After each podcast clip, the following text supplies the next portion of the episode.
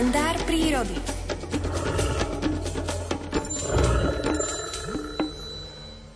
Ak nemôže byť medzi nimi, aspoň na nich myslí.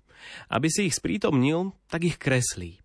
Áno, Miroslav Saniga, náš spolupracovník, prírodovedec, je autorom knižky Rozímanie s murárikmi. Takže nielen ich kreslí, ale aj o nich píše. Píše o tých zážitkoch, ktoré s nimi zažil. No a dnes sa započúvame do kapitoly, ako sa vlastne vzájomne vyhľadávajú.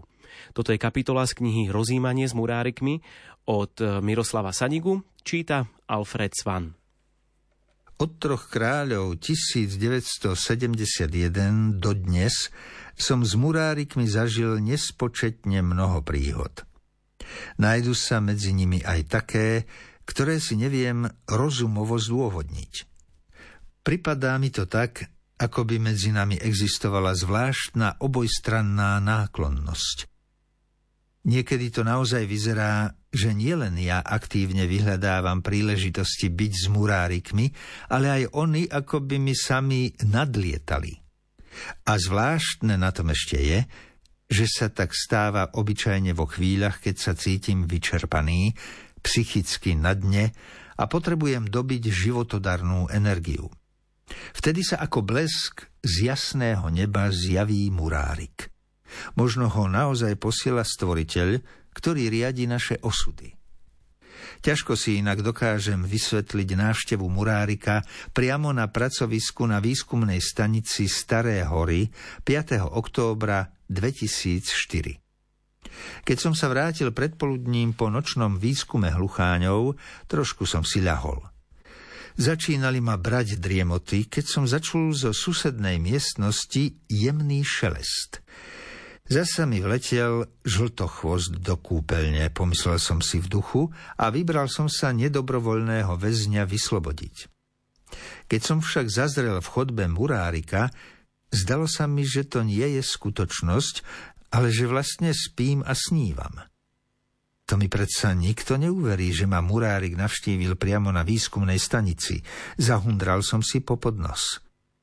Rýchlo som natiahol sieť a o chvíľočku bol už murárik preperený do zimného šatu v mojej opatere. Chvel som sa, ako vždy, keď držím tohoto nebeského posla. Rýchlo som na ňom vykonal nevyhnutné výskumné úkony a po okrúžkovaní som ho pustil z balkóna na slobodu. Charakteristickým kolembavým letom sa dostal na stodolu. Tu si vycipkal a ponaprával pohúžvané perie a až potom sa načisto vzdialil. Samozrejme viem, prečo vletel do našej výskumnej stanice na Starých horách. Prilákalo ho otvorené okienko na kúpeľni, dúfajúc, že tu nájde poživeň. Mohol si však vybrať hociktorú inú budovu. Z neznámych dôvodov však navštívil práve mňa, ako by cítil, že osudovo patríme k sebe.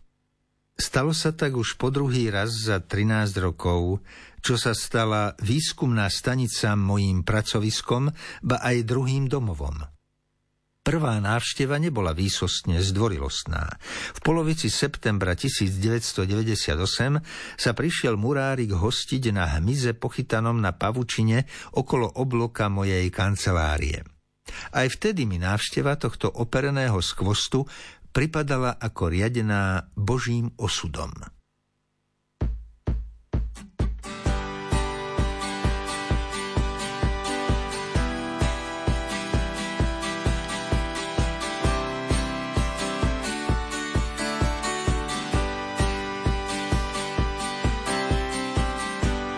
Ešte, že máš niekoho, kto ti ruku dá. Keď ti padá aj zo stropu dážď. Kto povie poď a ukáže ti, kam máš ísť. Kde nebude hnev a otravný hmyz. Ten tvoj aniel zdá sa, čo môže urobiť. Aj keď príde 5. zo 4 období. Ten tvoj aniel zdá sa, že všetko tebou vždy len prerobí. La-di-da-da, la-di-da-da, oh, oh, oh, no, no, no. Ešte, že máš niekoho, kto ti vráti dých, keď sa dusíš srok zle vetraných. Tvoj anjel kde pomôže ti vždy z blata von. Ani nevieš, že ja som on. Ten tvoj anjel zdá sa, čo môže urobiť. Aj keď príde 5. zo 4 období. Ten tvoj anjel zdá sa, že všetko urobí. Aj keď to vie, že s tebou vždy len prerobí. Oh! Ten tvoj anjel zdá sa, čo môže urobiť.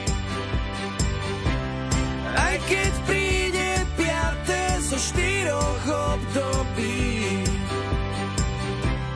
Ten tvoj anjel zdá sa, že všetko urobí.